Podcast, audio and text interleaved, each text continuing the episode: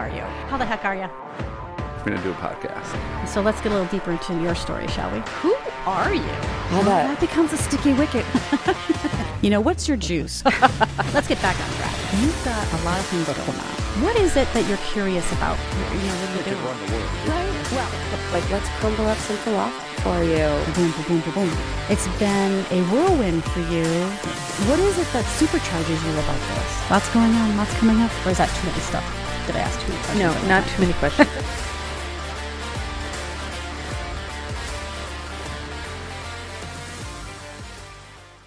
Hello, everyone. Welcome once again to Mind Your Own Business, the Chamber podcast. This is where I, your host, Mo Beliveau, Executive Director of the Chamber of Greater Easthampton, get to talk with um, our chamber members, local entrepreneurs, uh, local thought leaders, professionals, etc. And I get to find out who they are, what they do, and most importantly, why they do it. Before we get started today, um, I'd like to thank E Media. We are in E Media studios today, recording and filming. Um, I'd like to thank especially Jeff Mastriani, who is the executive executive director here at E Media. We have. Um, um, Jackson Foot, who is our production coordinator, and Tim Riley, who is our operations manager. Manager. So thank you to those folks who always make us look and sound fabulous. So today, I'm super excited to be talking here for episode seven. We're chatting with uh, Ryan Smith, who is the manager of media and community relations and broadcasting for the Springfield Thunderbirds. I gotta, I gotta figure out a way to get my uh, job title shortened a little bit. I It's a- know. It's a mouthful. It is a mouthful. Um, Ryan handles all uh, play-by-play duties as the voice of the Thunderbirds um, hockey, and he oversees all of the media relations and is also active in the team's community efforts. So, welcome, Ryan. Yes, thanks so much, Mo. Great to have you here. Ryan has also called Springfield Thunderbird games for the last five years. So, let's get into it, shall we, Ryan? Why not? Excellent. so great to see you. So, let's just start right off. And um, how the heck are you? Well, I'm terrific. Uh, I think I'd be lying if I said I wish this interview was a little bit later on, and hopefully we were in the midst of a run to the Calder Cup Finals and to a championship. But uh, the reality is, it's hard to do year in and year out. And after the run we had uh, in 2022, uh, it's hard to duplicate that when players are playing into late June and then you're asked to turn around and start over again in October. Uh, it's tough year in and year out to go that far, and unfortunately, just wasn't in the cards for us this year. But uh, does give us a chance to kind of exhale a little bit after what was. Uh, Kind of 18 months of uh, nonstop for us from getting back from the pandemic to uh, putting a new season on once again, and it's uh, it's crazy how fast the time goes. Uh, I had someone in the news industry tell me once that the expression that they heard from uh, a higher up of theirs was, uh, "The days are long, but the years are short." Yeah, right. And I think that that kind of encapsulates what uh, working in sports is, and Right. it's wild. It's a grind. It's so much fun, but man, you have a chance to look back on it and say, "Wow, where did the time go?" Because you just you're so caught up in the day to day of it, and Right. when you have a chance to sit back and look at the bigger picture, uh, it's pretty it's pretty astonishing to kind of reminisce. Right, right, right, right. So before we get into, you know, um, the recent past season for the Thunderbirds and moving forward and that sort of thing, let's get a. I'd like to get a little idea of who Ryan is. you know, and you maybe you can give us a little bit of your backstory and how you've gotten from um, um, point A to point B. Yeah, well, I, I have to try to debate how far back in the story I want to go, but uh, I think it all goes back to kind of when I was in elementary school. And my mom always tells the story so proudly that when I was, God, I probably was eight or nine years old, and I would have a little tape recorder up to up to my mouth and doing mock play-by-play or mock anchoring of something on ESPN or some sort of uh, sporting event. I grew up outside Philadelphia, so uh, to this day I am a just huge Eagles and Phillies fan. So uh, it was kind of the soundtrack of my childhood was listening to Harry Kalas, who of course was uh, also synonymous with NFL films and everything of that nature. He had this absolutely iconic voice, and uh, I was really spoiled to get to grow up listening to him be a soundtrack of my summers, and it was something I tried to emulate. And I think I came to a realization when I was 11, 12 years old as a uh, as a skinny little short kid in uh, the suburbs of Philadelphia that uh, playing sports probably wasn't going to be in the cards for me. And I, I think I just, I kind of had a realization that there was, I knew I had to be involved in it in some capacity. And I thought, if I can't be playing it, what's the, what's my in? What's the next way I can kind of get my feet wet in it? And uh, broadcasting always sort of resonated with me because I, my eyes were glued to uh, live sports growing up. I I wasn't so much into comedy series. I wasn't into cartoons. I wasn't into movies, but live sports was always something that I don't know, just grabbed me and I gravitated to it. So I think I reached that realization that being on the broadcast side of it was something that really interested me. And uh, by Cool. the gr- by the grace of God, my mother was uh, pushing for me in my formative years. By the time I was like 12, 13, that there was a there was a business venture started by a fellow named Jeremy Treatman in Philadelphia called Sports Broadcasting Camps, and it was kind of a, it was kind of a new idea and kind of his own startup. He was someone who was in the industry, never really got his feet wet, and never really could catch that big break to reach a national level ESPN. So be it. But he wanted to with his with his talents and his skill sets, he wanted to have some sort of outlet to give back to up and comers who kind of are still young and still maturing and still trying to figure out what they want to do with their life. But he created this idea of a sports broadcasting camp, and I was so shy about going, and I wasn't sure. I was like, "Is this really for me?" And my mom pushed me, pushed me, and then didn't give me a choice. She signed me up for it, and uh, Well, that's pretty awesome. and if she if she didn't do that, I don't know where my I don't know where my future would have taken me because uh, getting to go to that in Philadelphia and meeting some of my broadcasting mentors and icons in the industry and people that I still lean on very heavily now 20 years later, uh, I don't know where I would have been without that. Um, that kind of was my springboard, and I went to Penn State and got to uh, jump right in and do play by play, do talk shows, do anchoring things throughout my four years. I got to I get started as a freshman and being at one of the top athletic universities in the country where you have access to all these great programs and all these Cool. great opportunities. It was uh, it was a match made in heaven, and there's a huge family background with the Nittany Lions in my family. Both my parents went there. I think I've got eight extended family that went there, so it was kind of a it was kind of a calling in my house, and I didn't know it was going to end up being my calling too, but uh, it ended up being one of the best decisions I could have made for myself, and. Uh, now we look another 10 years down the road. I'm 10 years out of college. Literally next week will be 10 years out of college for me. Nice. And it's it's crazy to look back at all of that and uh my journey took me out to Madison, Wisconsin for a couple of years in the United States Hockey League and then I was fortunate enough that I had a I had a uh, manager out there uh, who was well connected with uh, Easthampton's own Nate Costa here, and that Wow. kind of was the uh, stepping stone of how I ended up in Springfield. Wow. Okay. And so I understand that um, y- you had the opportunity, or you you recently ha- were able to um, realize a childhood dream. Yeah. Do you understand?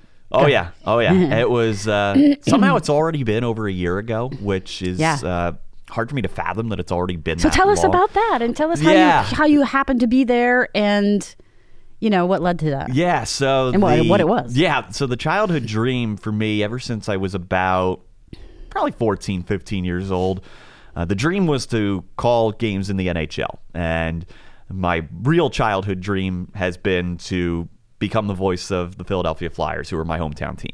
And so I'm going about my business here with the T-Birds in the American Hockey League, which is uh, so many broadcasters and players can attest to it being uh, the perfect stepping stone for everyone trying to make that leap into the into the majors, into Yep. the top, Yep. into That's the where top, everybody wants to go. into the pinnacle of your field. And it was no different for me. And Uh, last year, coming out of the pandemic, we had a new uh, NHL affiliation with the St. Louis Blues.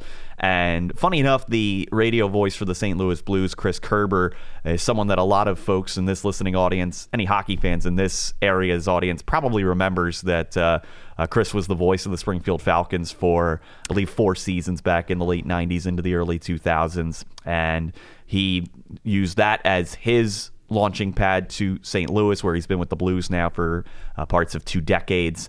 And it was late in our season, early April. It was the 11th of April. I had just gotten back from a road weekend trip to Hershey, five hours away. I had uh, rolled into my house at about three in the morning and slept until 10, uh, just trying to catch up on sleep and trying to ungroggy myself, for lack of a better term. And uh, my phone rings and it's Chris Kerber. And I'm thinking this isn't all too altogether out of the ordinary. We were uh, getting ready as an office to go see the Blues in Boston play the Bruins the very next night.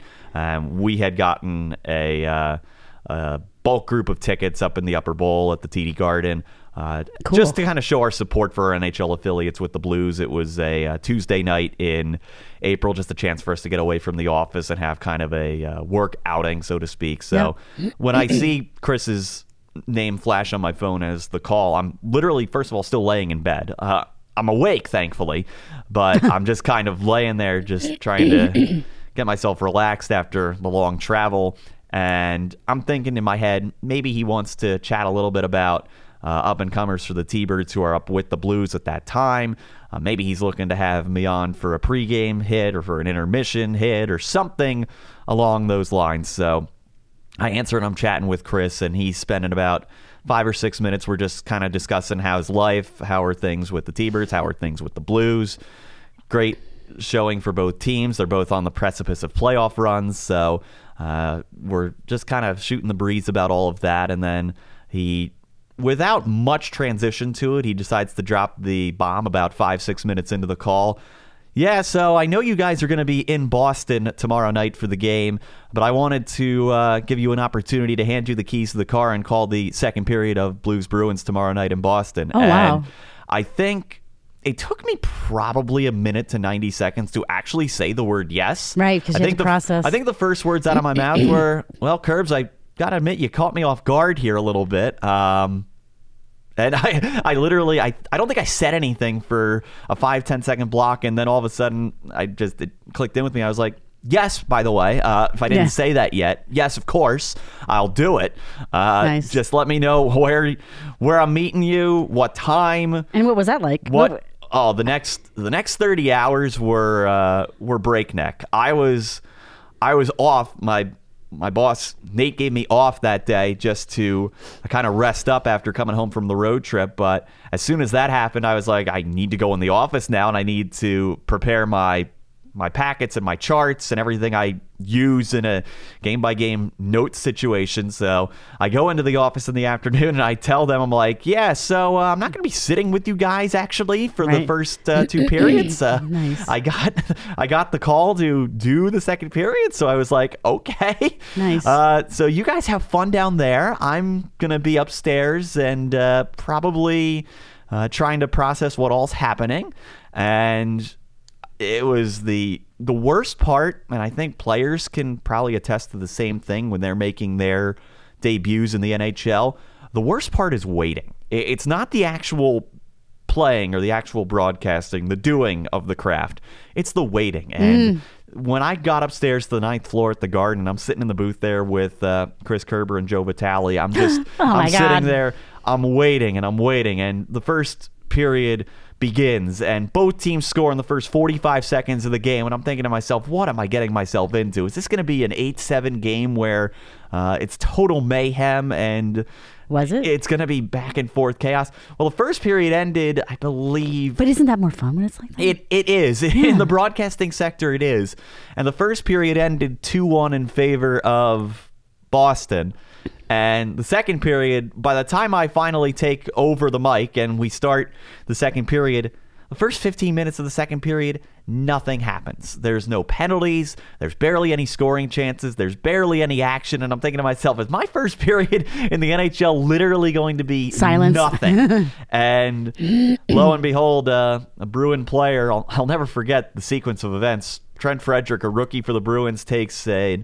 unsolicited roughing minor after a whistle, which gives the Blues power play the action. And the Blues power play at the time had been dynamite. And I'm saying to myself, okay, this is, if it's going to happen, this is going to be when it happens. And lo and behold, the Blues score twice in Nice. just under two minutes, take a lead. They end up winning the game four to two. So Oh, that's not bad. I have a game-winning goal call in my first ever National Hockey League game, and Good for you. It was it was a night I'll never forget, and having just countless messages from family, from friends I've known and talked to for years, to friends I hadn't caught up with in years, to players on our team sending me best wishes, and former coaches of mine Yeah. and former bosses of mine, and it was just a it was a flooding of outpouring that I never expected. I mean, I thought I would get some messages from people, but Right. I, I never expected it to be what it Nice. became. And uh, the Blues and the T-Birds could not have been better to me about it. I I have game sheets. I have the I have a game puck from that game that the Blues and T-Birds general manager tracked down for me, and it was uh, it was a it was a sequence that. I know I'm getting long winded with it because I still, a year plus later, Surreal. it's still hard to fathom that that really happened. That Mm-hmm. at age 31, I was able to achieve a dream that I thought might not ever come, to be honest. And Right. you just hope that. You hope that day in and day out your work is getting noticed and you're uh, putting your best foot forward and trying to be humble about it. And I like to, I like to think that that all happened for me in that way. And it, hopefully, it's just the start of what's to come. Nice. Yeah, hopefully. what was it like? Was that the, your first experience of working with Joe Vitale? Yeah, I had I hadn't met Joey until that night, and it was How was that? I can't I can't try I got to try to kind of emphasize what it's like to have someone to work with as an analyst to bounce thoughts off of during a uh-huh. live play-by-play broadcast because. I, the I T- just love his energy. yeah, because with the T-Birds, I'm doing everything myself, which there's his, there's positives and negatives to it. I, I don't have to worry about somebody else talking as play all of a sudden ramps up and there's a scoring chance and a potential goal. They have to kind of butt back in as a play-by-play guy. But with Joey, I've worked with analysts in college who are just fellow students and you get a sense of who you work well with and who you kind of have to try to have more signals with each other a tap on the arm or a look or something mm-hmm. with joey it, Well, he's a pro. yeah it felt as if i had done games with joey for five years Yeah. and it's really hard to That's find cool. that so quickly off the hop and joey for being a guy who played in the nhl and a guy who has been the blues analyst with Chris Kerber for a number of years now since his career ended, his playing career ended. Uh, he could not have been better with me as someone who was just kind of a starstruck rookie uh, jumping into Yeah, right, the right, booth. right. But he couldn't have been better, and I felt so comfortable and at home within five minutes of talking with him before we ever hit the air. And I'll never forget. I think the first, I think the first stoppage of my first NHL game, Joey turns to me and goes. So Ryan, when did uh, when did Curbs give you the call that it was uh, happening? And I, I said, I believe it was like 11 o'clock yesterday morning, and I sounded like a babbling idiot and didn't know what to say or do. Right. And then his follow up to that was, so you were, uh, so you were okay with, uh, so you were good with doing it. You were ready to uh, jump on board. I was like, yeah, you know, I, I found the motivation to do it somehow. Joey." Yeah, right. Pulled it down Yeah. from the depths of God only knows where. So before we go off um, um, into another direction, I'm just wondering for folks who may not be as familiar as you with how all of these leagues and teams and so, so on work. I understand that the T-Birds or Thunderbirds are an affiliate of the St. Louis Blues, right? Yes. So the Thunderbirds is of the AHL, and the Thun- uh, the Blues are from the um, NHL.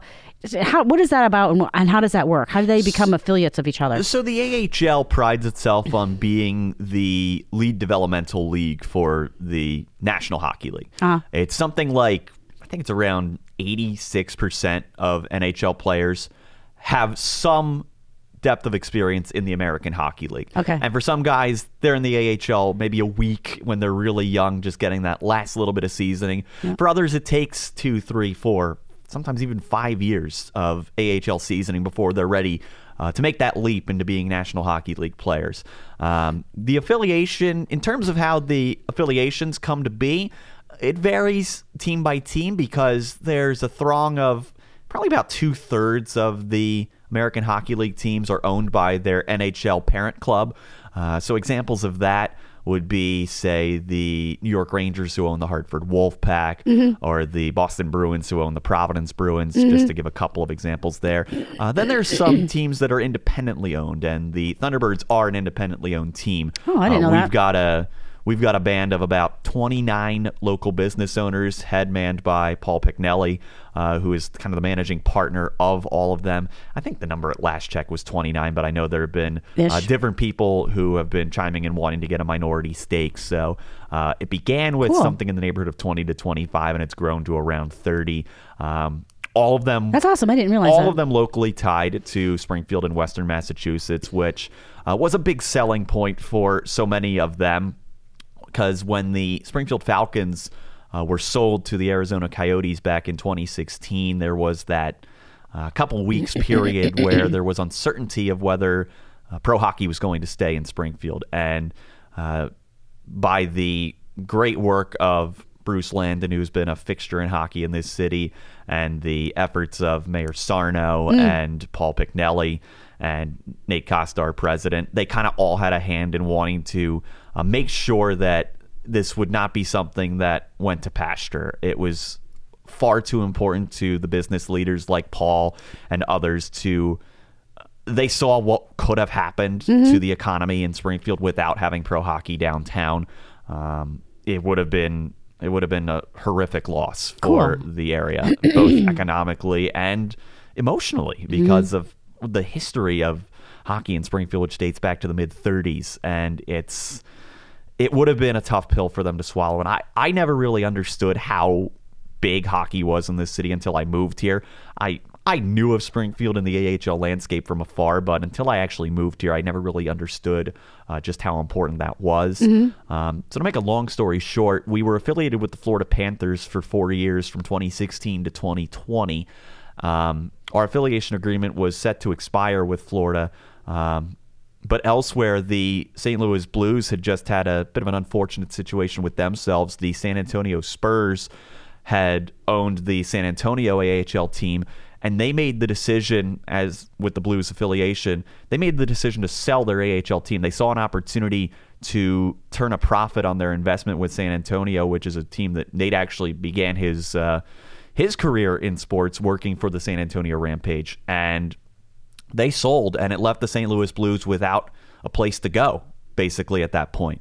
And the Blues had been a team that had unfortunately uh, bounced around affiliations for a couple of years trying to find a more firm launching point for their AHL developmental team and when the T-Birds were in the process of trying to have talks with the Panthers uh, the St. Louis opportunity presented itself after what happened in San Antonio. So I can't take any credit for this because this was all Paul and Nate's doing. They got on the horn with the Blues management and their brass and their ownership and said, hey, we might have an opportunity here in Springfield for you guys. I know you guys are looking for more stability uh, in terms of Right. knowing where your AHL team will be. And we're committed to being in on this for the long haul. And through back and forth conversations, there ended up being a fit, and they became our new affiliation, starting with uh, what would have been the 20 21 season. Right. Uh, we opted not to play due to the uh, pandemic, and there were a couple of other teams in the American Hockey League. Charlotte and Milwaukee did the same thing, um, which ended up as tough a pill as that was to swallow for us. Um, I was out of work along with a lot of my cohorts for Yeah, I know. It was a hard year. for about 15 to 18 months, but it was something that had to be done to uh, kind of make sure that we were still going to be a feasible business moving forward. And fortunately, the uh, thirst for hockey to come back, our fans came out in droves uh, when we finally did get the lights back on in 2021 and ended up having two historic seasons back to back, which uh, I think it was hard to see the light at the end of that tunnel for a lot of us during the uh, depths of all of it. But I think it speaks to what we've been able to accomplish on all sides of the organization business side, hockey side, uh, marketing, community side. It's, Right. uh, it's an effort that we're not an overly huge organization. We're still considered a small business. We're, I think, at 18, 19 men and women staff. And Right. uh, we do we do everything we can to make sure that we're a staple of our community and we're an option that people want to come and see on their you weekends obviously are. in the winter and early spring, and hopefully when things are going well for us into the early summer as well. Right. Uh, but it's just been an amazing progression to get to this point from where we were. Uh, in the fall of 2016, when everything started. Right, right, right. And it, so it has. it's not really that long. No, Excuse me. So, um, yeah, 2020 was a hard time. You know, I've had a couple of conversations with, um, as you know, chamber members, and we value your membership with the Easthampton Chamber, and chatting back and forth with Todd um, McDonald. Mm-hmm. You know, and praying that everything's gonna, you know, turn around and turn around. it did. Yeah. So let's talk about that. Yeah, I mean, I don't even know where to begin with this because there's uh, there's so many metrics that we look at year in and year out from a business standpoint. Well, what a stunning. So let's talk about what that was, and you can share what that, you know, what we're, the event that we're talking about. yeah, well, I mean, which one? Well, uh, you know, was it 2022, the Calder? Was it yeah, the Calder? uh, making the making the run all the way to the uh, Calder Cup Finals was uh, was amazing, but I think the what re- was the prelude? That is there? I, I think okay. there's a cou- I think there's a couple. Right, so let's- I think there's a couple moments that really uh, made us understand that hey, we might have something good going here. Um, I think year one, it was great for us just to show the city that we were we were different from the prior organization. In We had- 2016 you're talking? Yeah, Yeah. we had the we had the new ownership dynamic where everyone was local and there was a real that means a difference. there was a real pride in being locally owned and operated. And I think there was a definitive vision of what Nate and Paul wanted to see the organization do. And there were a lot of people who said at the end of the Falcons' tenure when we began, you guys are never going to be able to sell that building out. The Falcons soured the fans so much that you're going to have a hard time being successful in the marketplace. And yeah, the first year came with some lumps, and you had to kind of try to change the narrative among fans who were just assuming that it was going to be the same old, same old in terms of uh, kind of turning a blind eye to what was important in the community and what was going on, this, that, and the other. Um, but I think our ability to get three sellouts in year one was a testament to uh, what we were able to pull off. And even though our team on the ice wasn't a playoff team, uh, we still were able to put together uh, some great programming in terms of the game experience for fans of all ages and really kind of trying to cater to the family audience with. With price points that were affordable for families to be able to come and enjoy a game and not feel like uh, going to a Bruins game or going to a Red Sox game where you have to spend 40 bucks just to feed your family at the game, not even factoring in the ticket price. If that. um, yeah, you're right if you're lucky. And so that was kind of our first that was kind of our first thought of, hey, we might be able to build something off of this. 2017, 2018, we managed to pull off getting David Ortiz at a game in the month of November of our second season. And I think that was the moment when we had the press conference in the summer of 2017 announcing that Big Poppy was coming to a game as part of his kind of retirement. Thank you, Western Massachusetts, for your support of my career tour. And that really that flipped the switch for us. We became That's instantly sweet. recognizable. That was for the longest time uh, the most prolific night we ever had from a revenue and an attendance standpoint.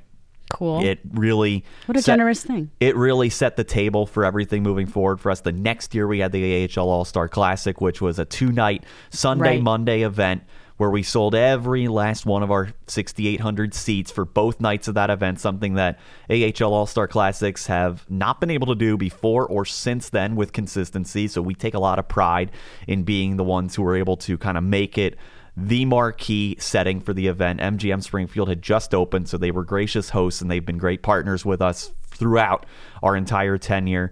And that allowed us to really take another step forward. And I think we had hit eight or nine sellouts that season. Then the pandemic hit, and so we're we're at the point where it's like we're just hitting our stride. We're about to hit year five. Everything is going so perfectly, and mm. We're busting our tails and doing everything the right way. We're so happy with what we've been doing as a business. We're happy with what's been developing as a hockey team. And then the world stops, and I don't. Yeah. I don't need to. Nope. I don't need to go into a soliloquy on that because we've all we've heard our stories, we've exchanged our stories, our frustrations, our heartaches, our losses. It's been it was it was tough to go through, but I think we came out the other side with a new appreciation for uh, the hard work that it took to get through the biggest adversity to date, and we came out of it with the 21-22 season with a new affiliation with the Blues, our first ever playoff trip, which was victory enough in itself.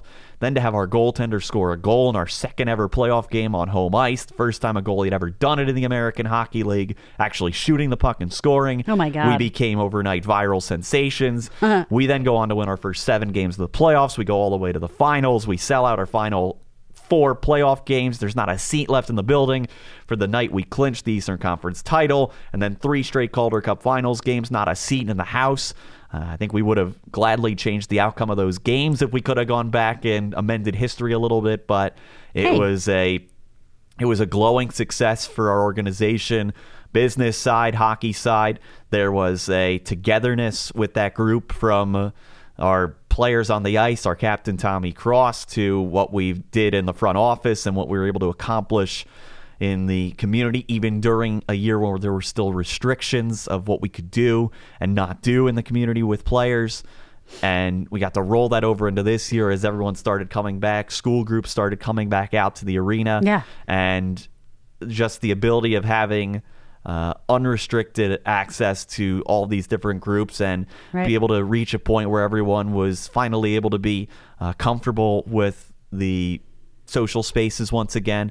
And this year to have, I believe it was 15 sellout nights out of 36 games to be able to sell out more than one in three games is really outside of kind of the top tier traditional markets in this league, the Clevelands, the Hershey's. It's kind of unheard of at this level. And we were a top, I think, 12 or 13 team in attendance in a league that we outdrew markets with three, four, five, six times the population of Greater Springfield. And again, I, I feel like just a spokesperson for that because there's 17 others in our office that are doing so many different elements of making that possible for Right. us. And uh, without their accomplishments, I'm not able to spout off all those Right. numbers and those great things Right, that right, we were able to accomplish. So it's been a it's been a long a long story of how we got to this point, and we're hoping that somehow 15 is still just a launch off point for us. We want to reach some point where fans are coming to us two, three, four weeks early for tickets because they know if they wait till the last minute, It's gonna be it's it's going to be gone. And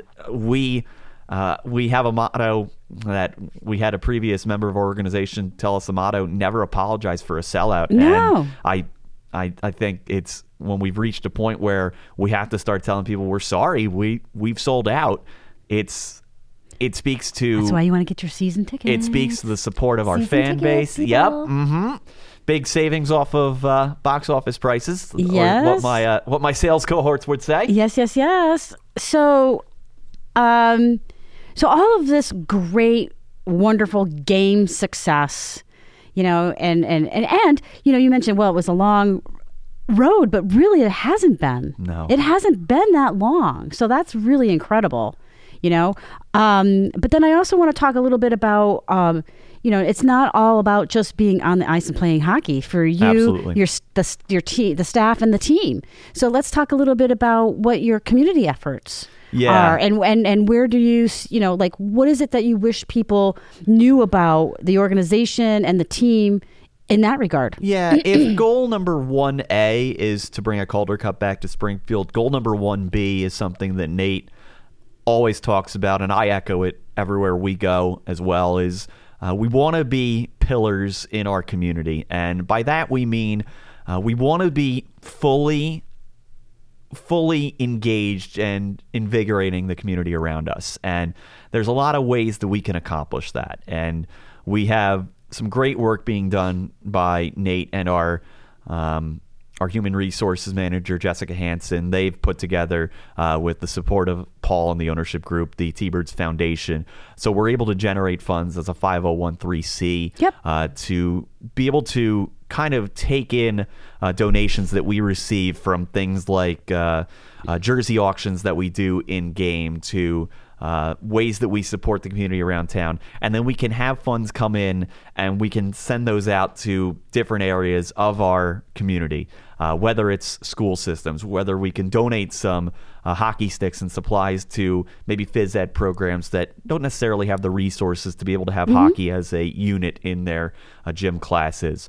Uh, whether it's giving back school supplies, books, uh, we were involved very closely with the Springfield City Library. One of our players uh, was deeply engaged in literacy and reading programs, and we visited six or seven libraries over the course of a year. Nice. Our mascot Boomer is going to all sorts of different appearances around town, uh, nonprofits, hospitals, military functions, uh, even things as simple as kids' birthday parties and Right. uh, corporate events and things that we want to lend our support because we understand that without the support of our community at large, uh, we're not able to do what we do on a day in and day out, day out basis uh, on game nights in our building. So uh, it's paramount to us to be involved and entrenched in our community in those capacities. I think over the last season, I think combined between player and mascot appearances, we did uh, north of 250 uh, appearances Oh, sweet. by players or mascots around the area. Sweet. And it's a number that uh, Nate and I, Nate challenges me and challenges our staff to get that number higher and higher each year uh, to the point that just about every young person has a chance to be. Um, influenced in a good way by us in Touched what we're the- and what we're doing. Absolutely, Nice. and that is really our number one our number one priority in the off-season months is to uh, find these outdoor events as things start getting nicer outside. Where can we be um putting ourselves out there?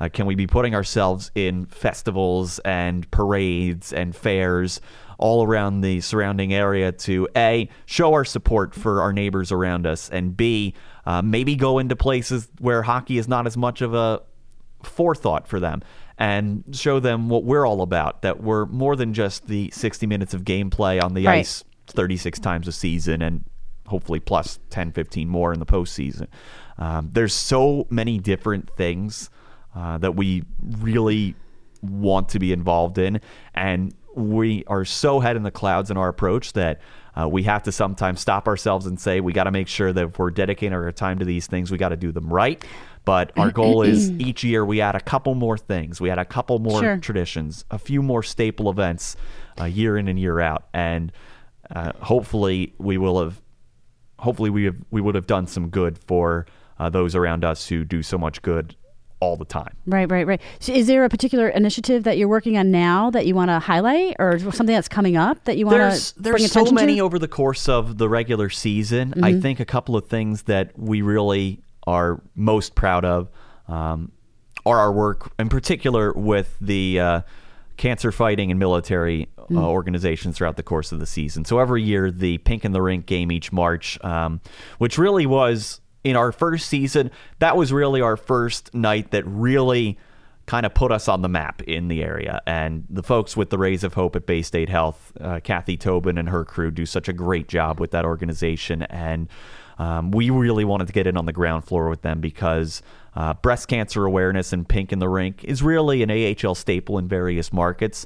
And there's so many people who work on a national level uh, with Susan G. Komen or other breast cancer organizations. But what makes the Rays of Hope so special in this area is that so many of those funds, and I believe all of those funds, uh, stay local in Western Massachusetts for cancer fighting, for support for those who are survivors and those undergoing treatment, uh, what we can do for their families. And the Rays of Hope has uh, uh, thankfully graced us with the ability to kind of have us be their uh, year kickoff event because so many teams do the Pink in the Rink in October, which um, most sports leagues do something for, being Breast Cancer Awareness Month. But we know that in reality, it's a year-round effort for those for those fighting it. It doesn't just uh, occur in October and then take the other 11 months off, unfortunately. Um, so we've really utilized March as kind of we're hitting our stride in the second half of our season, and we know how much our fans like supporting local and supporting those who really are undergoing uh, far bigger problems than we face day to day as a hockey organization. And so we've really struck a chord with so many in our community, making that kind of their kickoff staple fundraising event for mm-hmm. the year. Uh, which kind of gets the ball rolling for them into the summer months and culminating with their great walk and run event each fall uh, in downtown Springfield. So uh, it's been a real match made in heaven for us. We've sold out every one of our six pink in the rink games. Uh, we paint the ice pink. Nice. Our jerseys are pink. Uh, Post game jersey auctions go to the Rays of Hope. We raised thirty thousand dollars this year for the Rays of Hope, nice. uh, which coincided nicely with their uh, thirtieth anniversary year. Um, so it it really you couldn't have planned that any it better. Was, it was tremendous. Talk that about the, a marketing opportunity. That the proceeds ended up just just approaching 30,000 nice. and we evened it up at the top to make it 30k nice. from the T-Birds Foundation off to the Rays of Hope and uh, that was tremendous. Uh, in the last couple of years, uh, pivoting over to the military side of things, we've started to uh, make military appreciation nights and military jerseys kind of part of our year in and year out approach to nice. saluting our military members each each year. And we do those jerseys in the month of January as well. Uh, we pay homage to the veterans, of course, each Veterans Day in November. But in January, again, as we're hitting the second half, we again see it as another chance to say, hey, we need to be thanking our military members more than just during Veterans Day mm-hmm. and more than during Memorial Day and those times of year. So uh, we've got some just fantastic uh, art artists, both in house and some folks we outsource some work with, who create these amazing jerseys. And our Thunderbirds name, the moniker, is partially an ode to the U.S. Air Force Thunderbirds, who right. a few years ago we were lucky enough to actually present jerseys to the Thunderbird pilots, uh, numbers oh, cool. numbers one through 11 or 12, I believe, who make up their Thunderbirds team. Cool. Um, the number five pilot, interestingly enough, has an upside down five on his uniform because he is the stunt pilot. Uh, so he's the one doing all the twirls and is uh, spending most of his time in the air upside down, which right. uh, terrifies me to my very core to think about. Yeah. But we have actually, our number five player the last two years uh, has been able to, with league approval, wear an upside down five on his jersey. Oh, we cool. think it's the first time in the history of the league that we were able to do that. And just sort of another way to Fun. pay homage to them yeah. and uh, again, same situation as Rays of Hope, the uh, jersey auctions and portions of other proceeds throughout the night. Uh, we've been able to give back to a number of different uh, military themed charities in the area. Uh, i know I'm going to forget one, so I'm not going to name them all no, off. No, no, But um, we've been able to kind of share the wealth and uh, nice. be able to give back to those who really make the ultimate sacrifice. And as I said before, uh, with those who are fighting breast cancer. They're fighting a battle that is uh, way worse than our worst day in our line of work. And uh, we're very cognizant of the fact of what our military members do to uh, allow us to be able to do what we do day in and day out, right. both in our community and nationwide. Right, right, right. Awesome. So we talked a little bit about, um, you know, you know, seasons past, seasons present, um, community efforts past and present. D- d- what's your what's your sense and what's your thoughts for the future going forward? Ooh, what I gotta try what you got lined up? I got to try to put my Nate Costa hat on here yeah, yeah, for this yeah. one, and Go Nate. we're always we're always trying to. I don't want to say push the envelope because that makes it sound like you're doing something tacky or doing something that is. Uh, you're crossing the line. So that's not really the expression I'm going for. But we're looking for more ways that we can continue to engage with new fans and maybe new fan groups that aren't necessarily immersed in hockey. Mm. Uh, so we've been able to do so many uh, celebrity appearances at games. So I mentioned the David Ortiz thing, which obviously still appeals to a sports audience, but we've had over the years, we had uh, Christopher McDonald, who played Shooter McGavin in Happy Gilmore. Uh, we had him last year. We've had stars from The Office, uh, Leslie David Baker, who played Stanley Hudson. We had mm. this season, we had. Um, Jim O'Heir, who played Jerry Gergich on Parks and Recreation.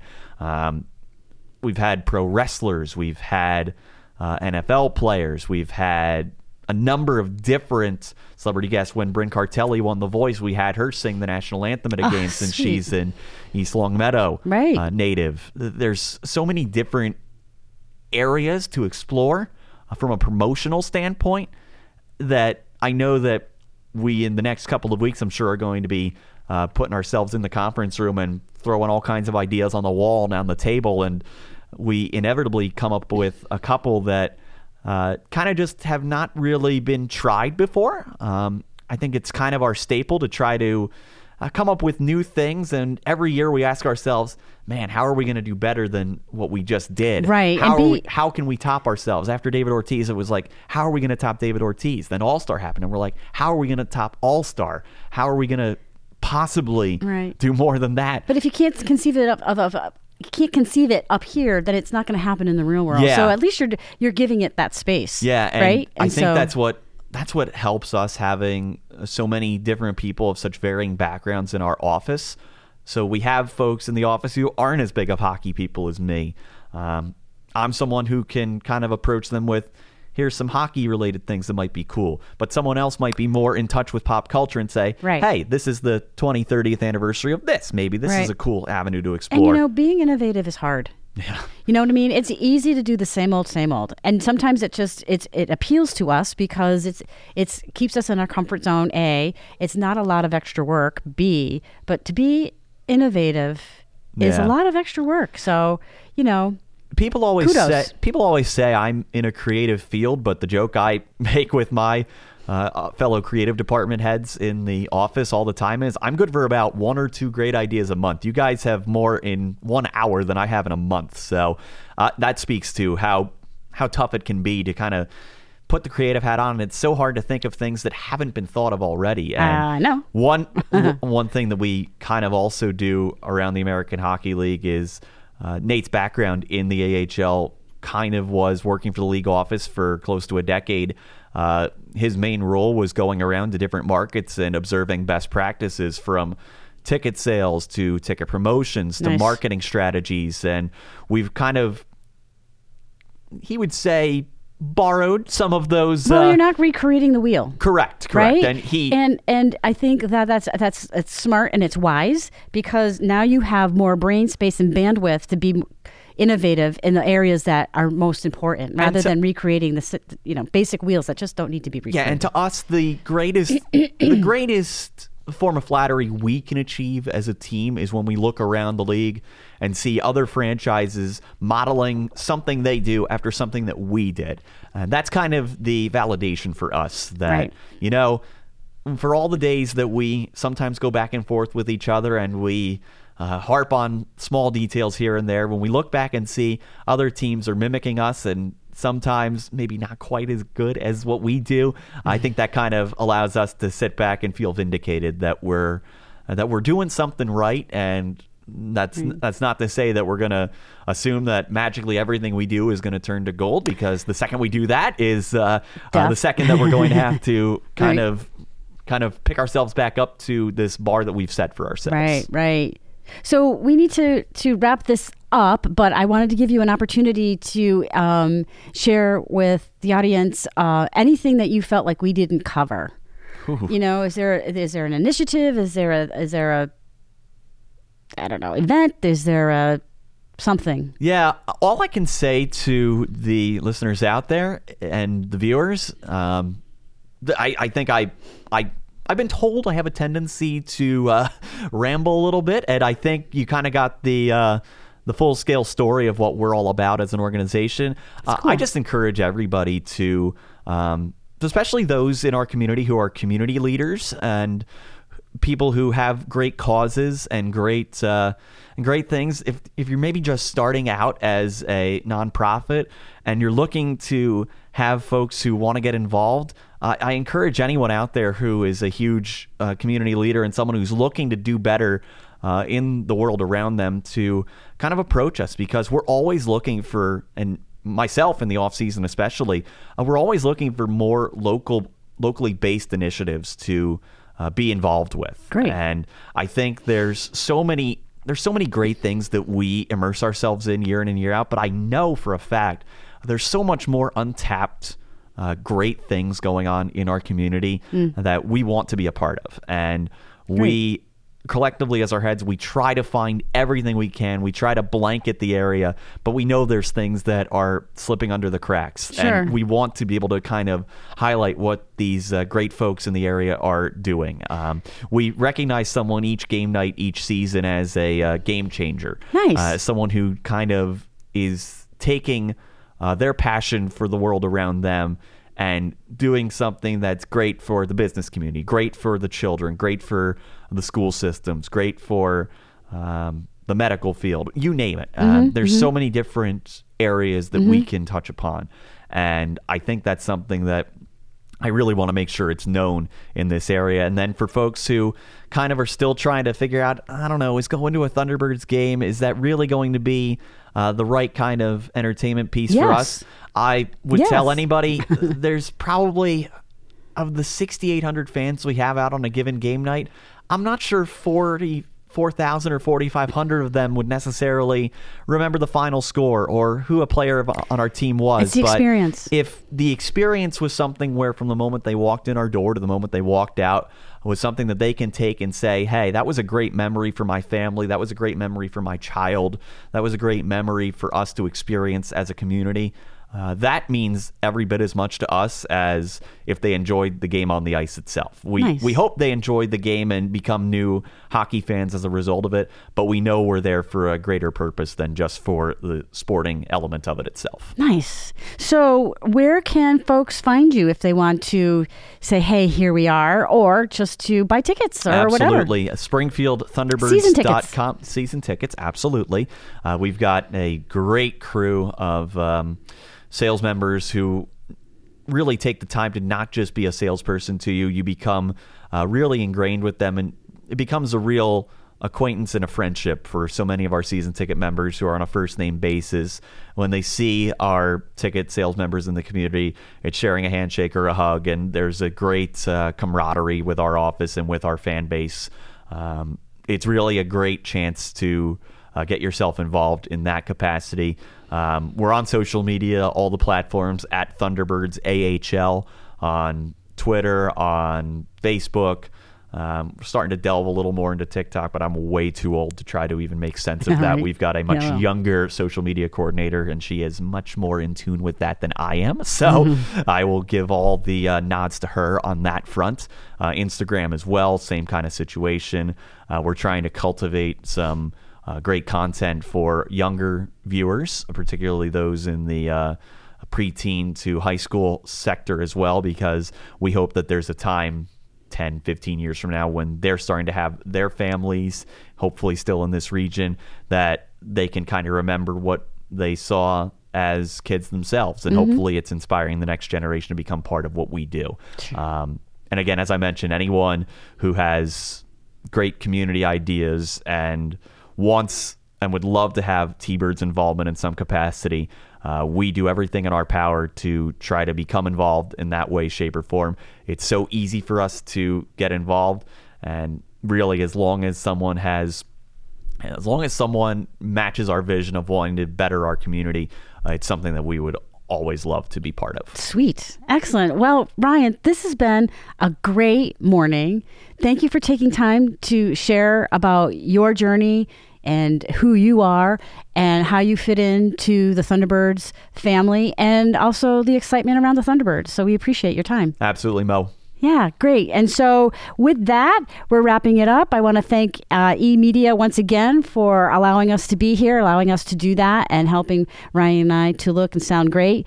And if you want more uh, information about E Media, you can find them at easthamptonmedia.org. If you want more information about the Easthampton Chamber, it's easthamptonchamber.org. And I want you to please hit that like button, smash the subscribe button and share, share, and let everybody know that we're here. And that would be really terrific. So thanks a bunch. Peace out, everyone.